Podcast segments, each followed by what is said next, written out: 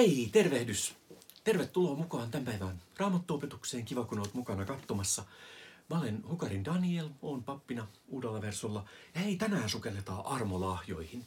Meillä on, meillä on hyvä Jumala.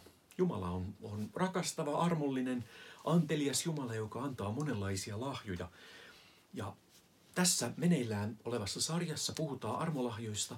Tähän sarjaan kuuluu neljä saarnaa, jossa on jokaisessa vähän eri näkökulma armolahjoihin. Ne toimii jokainen tosi hyvin ihan, ihan irrallisina omina kokonaisuuksinaan.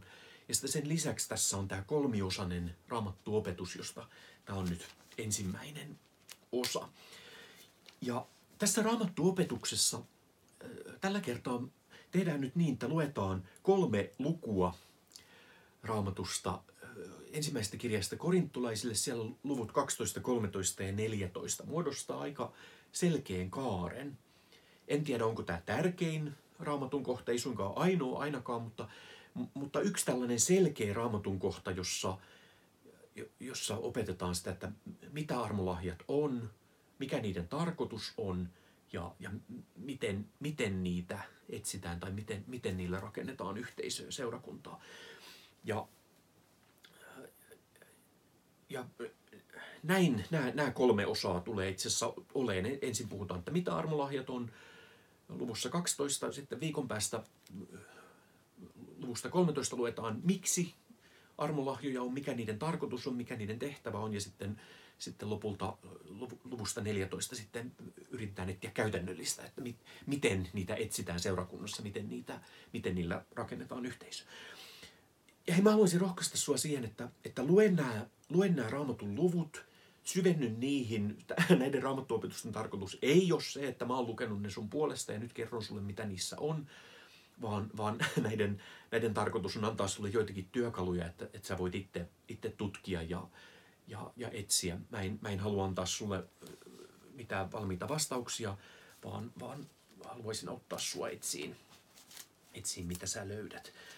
Ja ja tota, sukelletaan siihen, siihen lukuun 12. Mä oon poiminut sieltä, sieltä muutaman sellaisen teeman, jota, jota haluaisin tutkia. Tärkeä lähtökohta tänään. Ensimmäinen kirje Korintolaisille luku 12, jakeessa 4. Armolahjoja on monenlaisia, mutta henki on sama. Myös palvelutehtäviä on monenlaisia, mutta Herra on sama.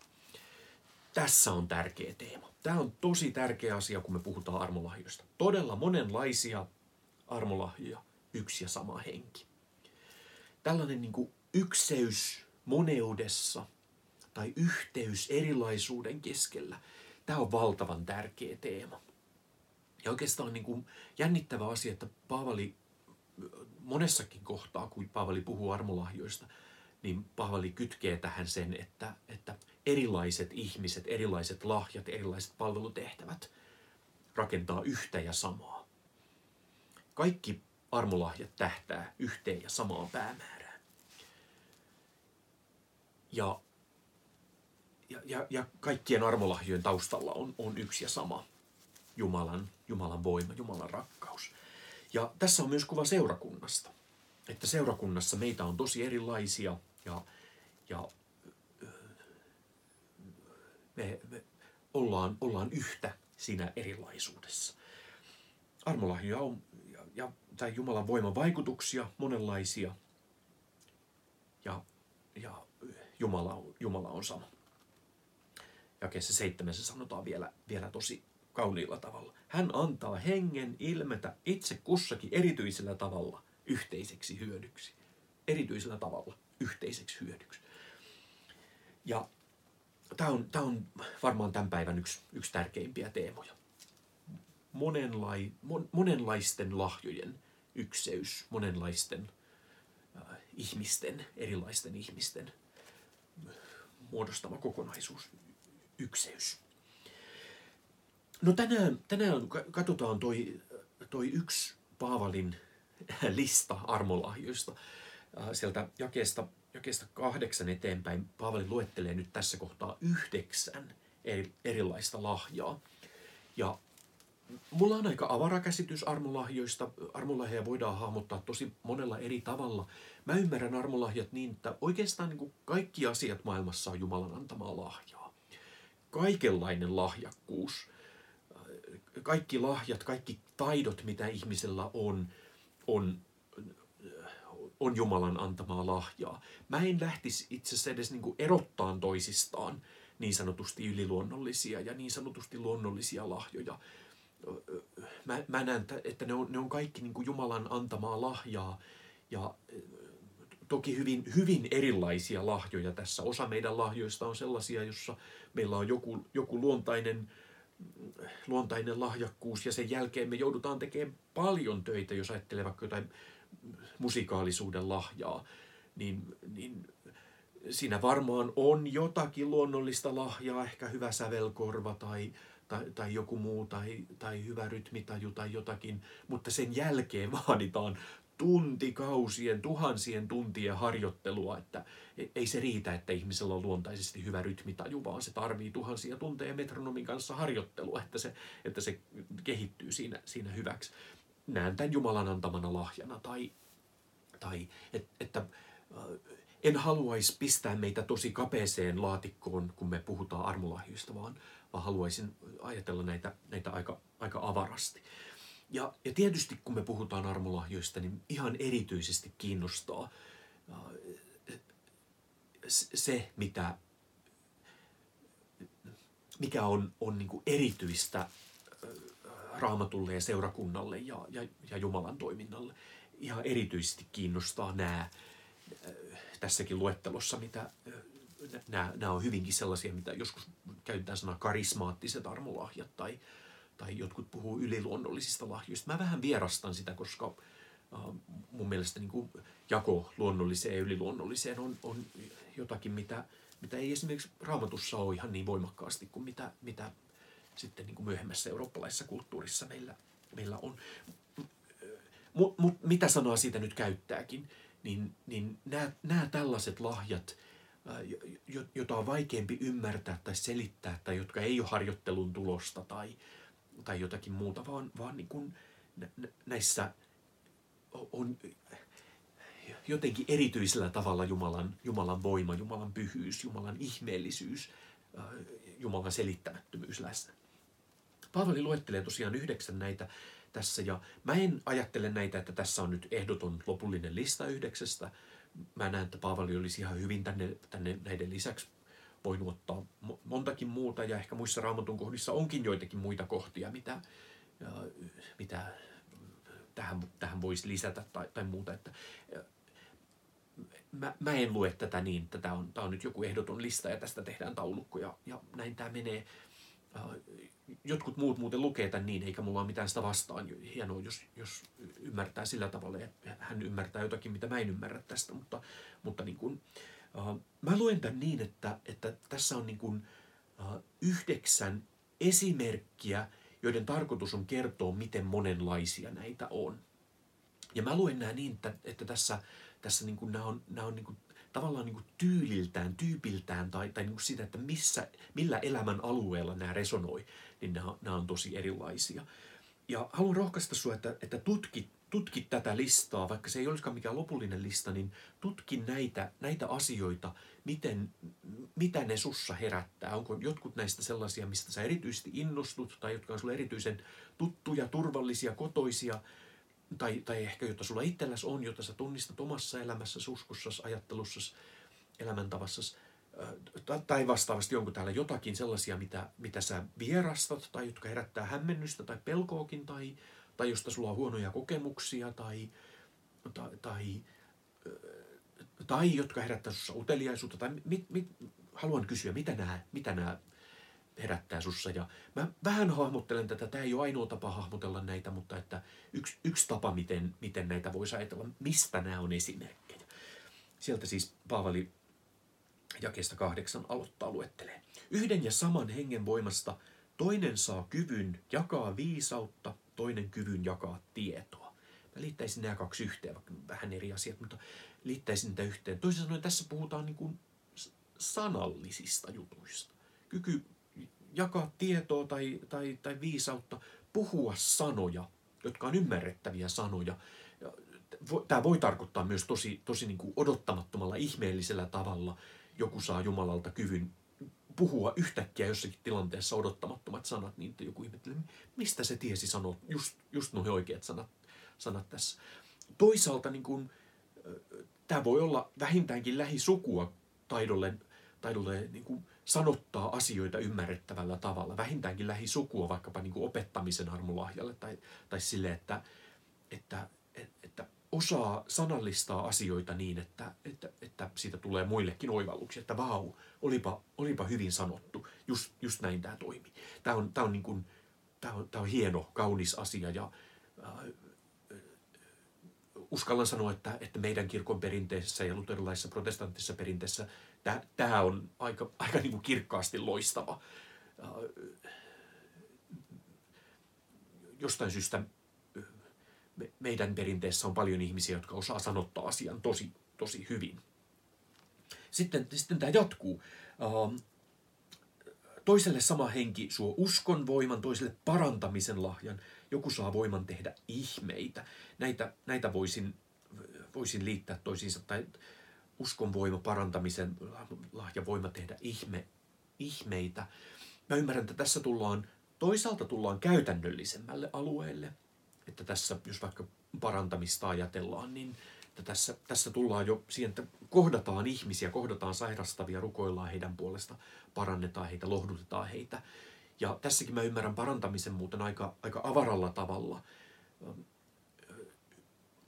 Myös tarkoitan tässä sitä, että, että niin kuin rukoillaan sairaiden puolesta ja, ja en halua yhtään väheksyä sitä, että jotkut kokee valtavia niin kuin ihmeparantumisia ja, ja, ja niin kuin uskon, uskon ihan vakaasti siihen, että kyllä Jumalalla on, on edelleen valta parantaa myös yliluonnollisella tavalla ja tehdä sen ihmeen, että okei, hei tässä rukoiltiin sairaan puolesta ja, ja niin kuin ihme tapahtui.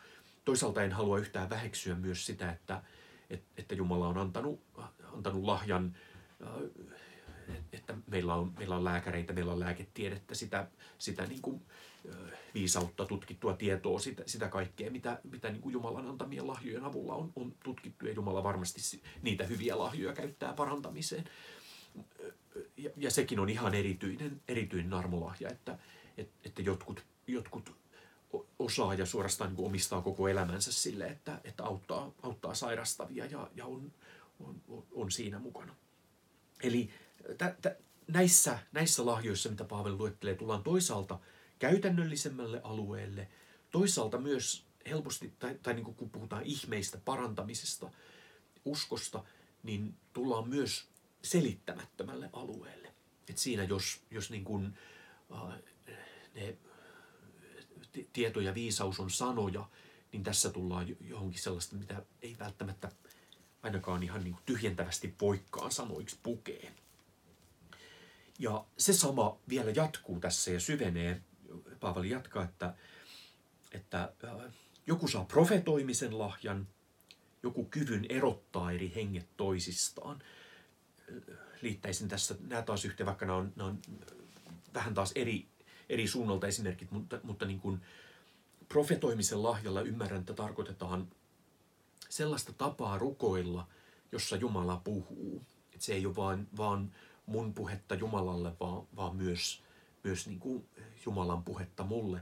Mä, mä laskisin tähän lahjaan myös sen, että jos sulla on rukoillessa joskus sellainen olo, että okei, hei, nyt tuli rauha tässä asiassa, tai, tai niin kuin tulipa, tulipa nyt niin kuin yhtäkkiä kiitollinen olo tai jotakin muuta.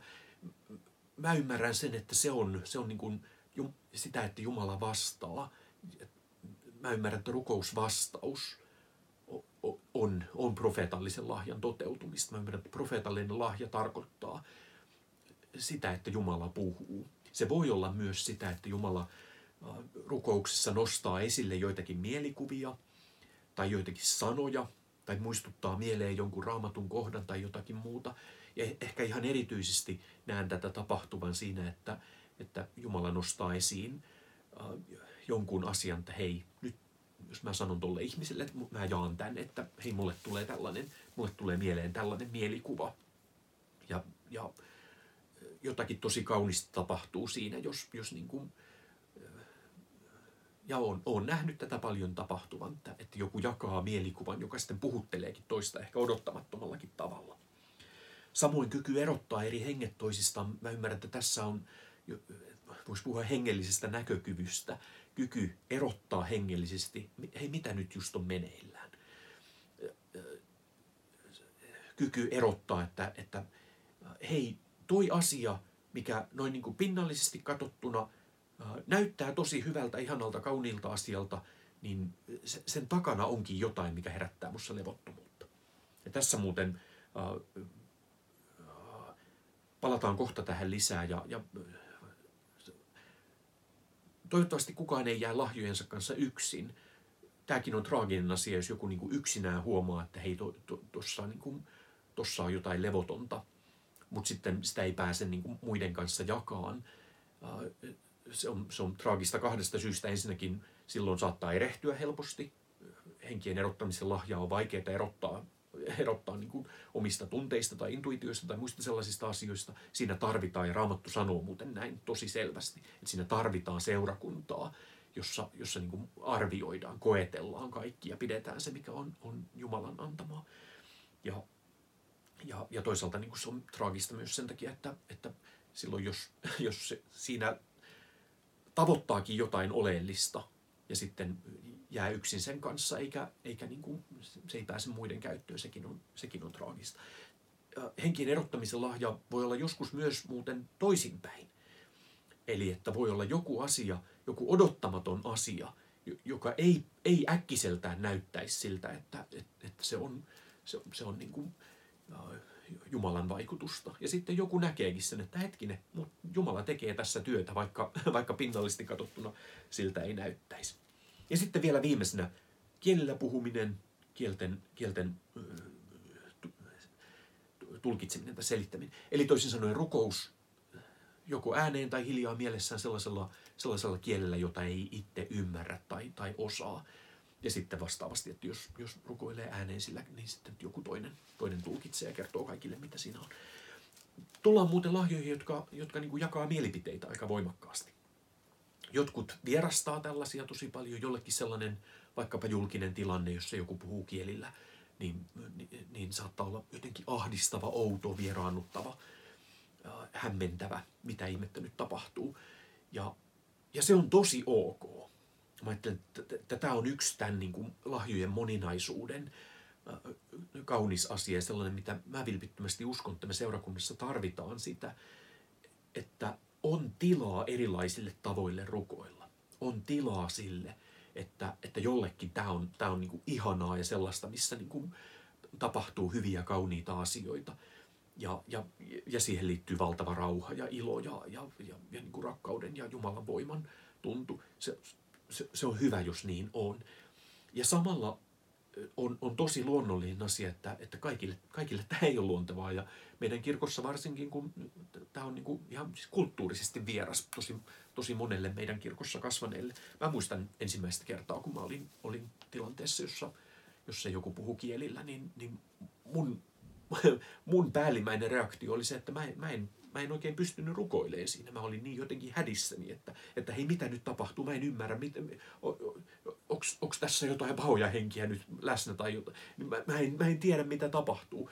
Ja se teki mulle siitä illasta sellaisen, että, että se, se, se rukoushetki meni multa vähän ohi. Mä en, en siinä löytänyt, löytänyt tapoja rukoilla ja, ja onneksi, onneksi ei jäänyt vain yksittäiseksi jutuksi, vaan onneksi sitten pystyi sen jälkeen esimerkiksi juttelemaan niiden ihmisten kanssa ja tutkii, mistä on kyse ja, ja keskusteleen. Ja en, en itse asiassa malta olla kertomatta, ei mun pitänyt tänään tästä puhua, mutta, mutta en malta, malta olla kertomatta sitä, kun, kun tota, sen jälkeen sitten juttelin sen papin kanssa, joka, joka oli, oli sitäkin tilannetta ollut, ollut tai, tai mukana siinä, vaikka ei itse puhunut kielillä siinä, mutta, ja siis ihan luterilaisessa kirkossa tämä tapahtui.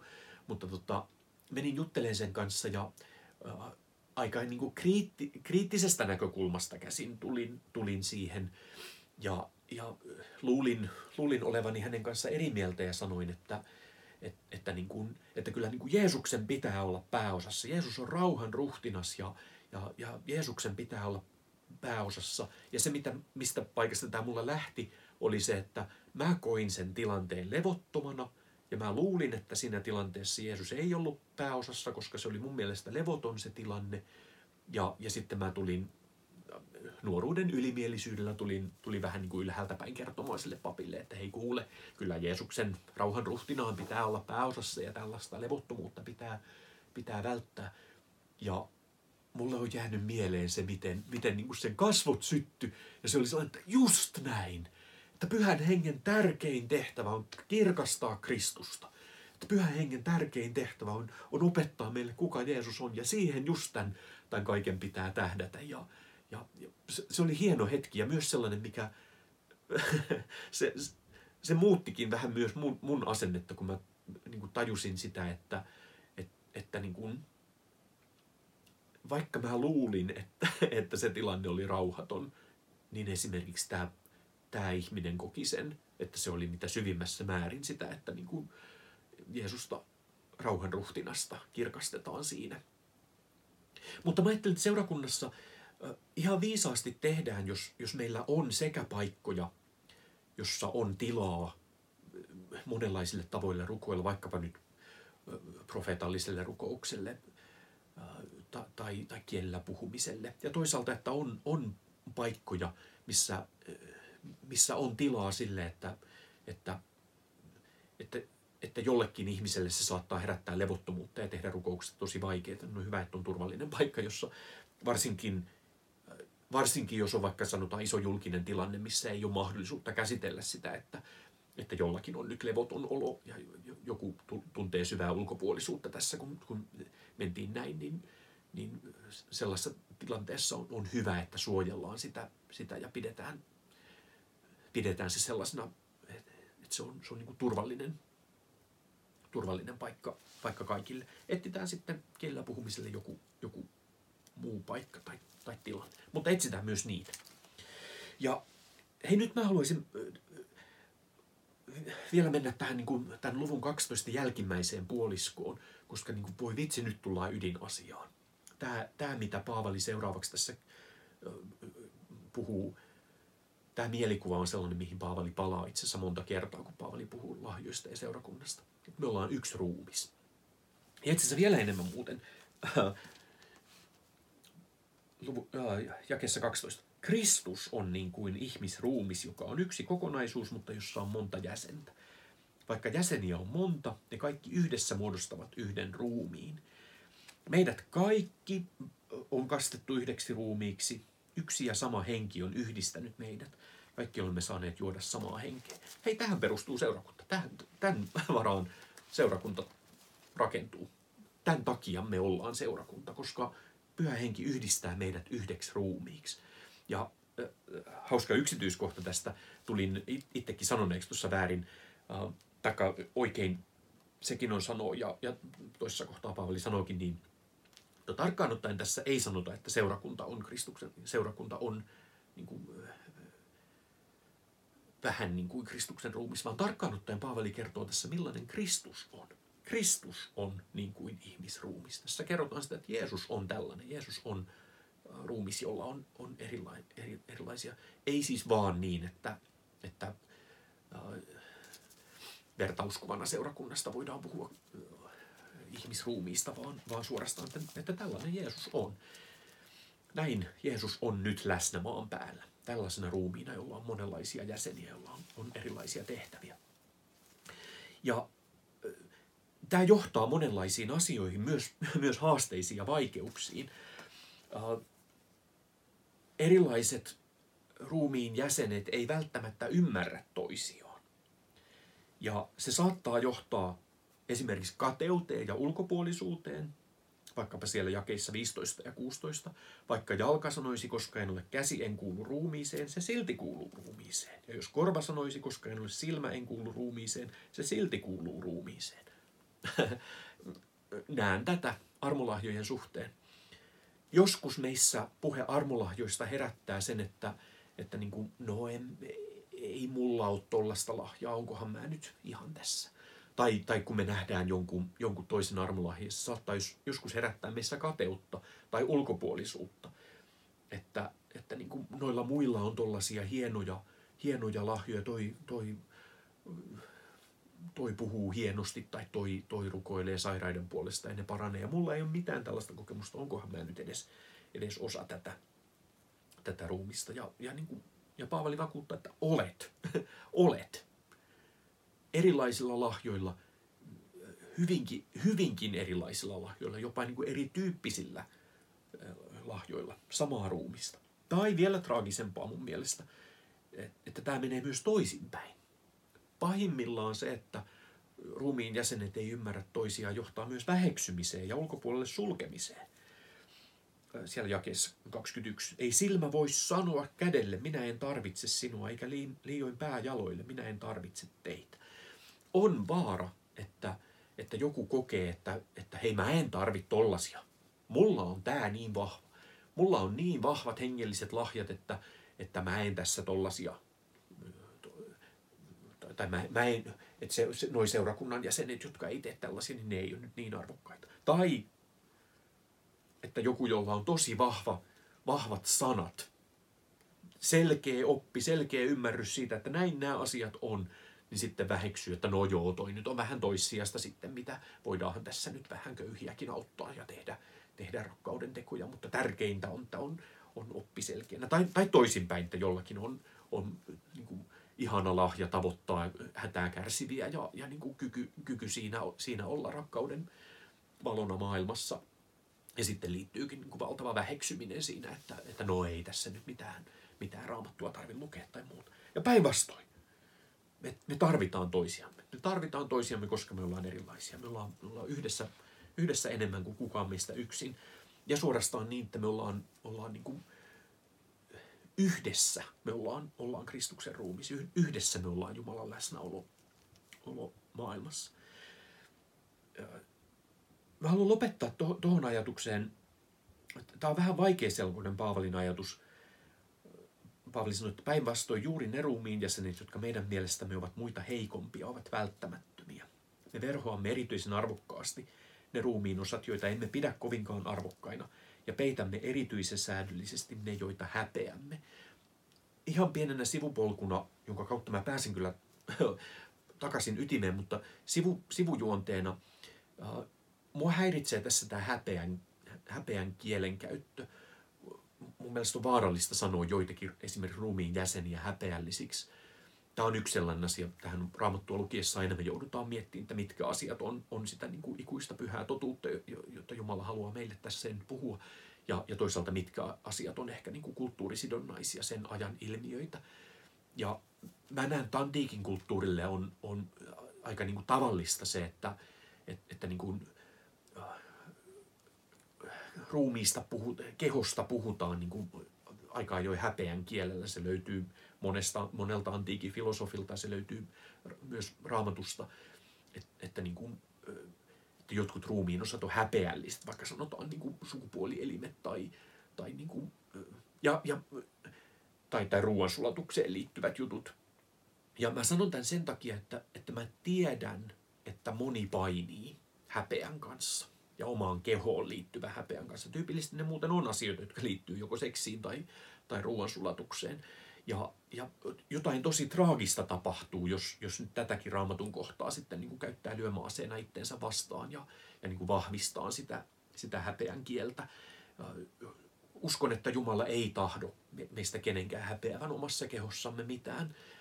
Ja, ja, ja, ja, ja nyt älkää muuten ymmärtäkö väärin, mä ajattelen, että, että häpeä on, on eri asia kuin yksityisyys. Että, että kyllä mä ajattelen, että, että vaikkapa, että seksi on, on niin kuin yksityinen asia, ja itse asiassa yksi, yksi niin kuin häpeän ilmaisumuoto muuten on, on häpeämättömyys. Tämä on, tämä on hassu ilmiö, mutta, mutta yksi tapa, miten, jos ihminen häpeää vaikka omaa seksuaalisuuttaan, niin yksi tapa, miten se häpeä saattaa purkautua, on, on se, että sitten niin kuin, äh, oikein niin kuin retostelee seksiasioilla. Kaikki, jotka on kuullut teinipoikien niin kuin kertovan kaksimielisiä juttuja, tietää tämän, että, että niin kuin, tai ei sen poikia välttämättä nimenomaan, no joo, mutta niin kuin, että yksi, yksi tapa ilmaista seksuaalista häpeää on se, että heittäytyy niin kuin tosi häpeämättömäksi.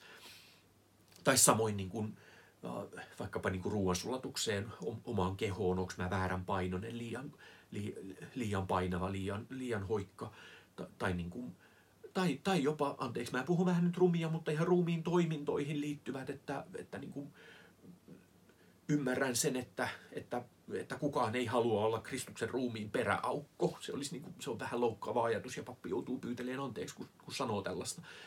Ja silti mä näen, että, että niin kuin ruumis, anteeksi vaan, mutta ruumis ilman peräaukkoa olisi käyttökelvoton. Se on itse asiassa aika hyödyllinen ruumiin osa.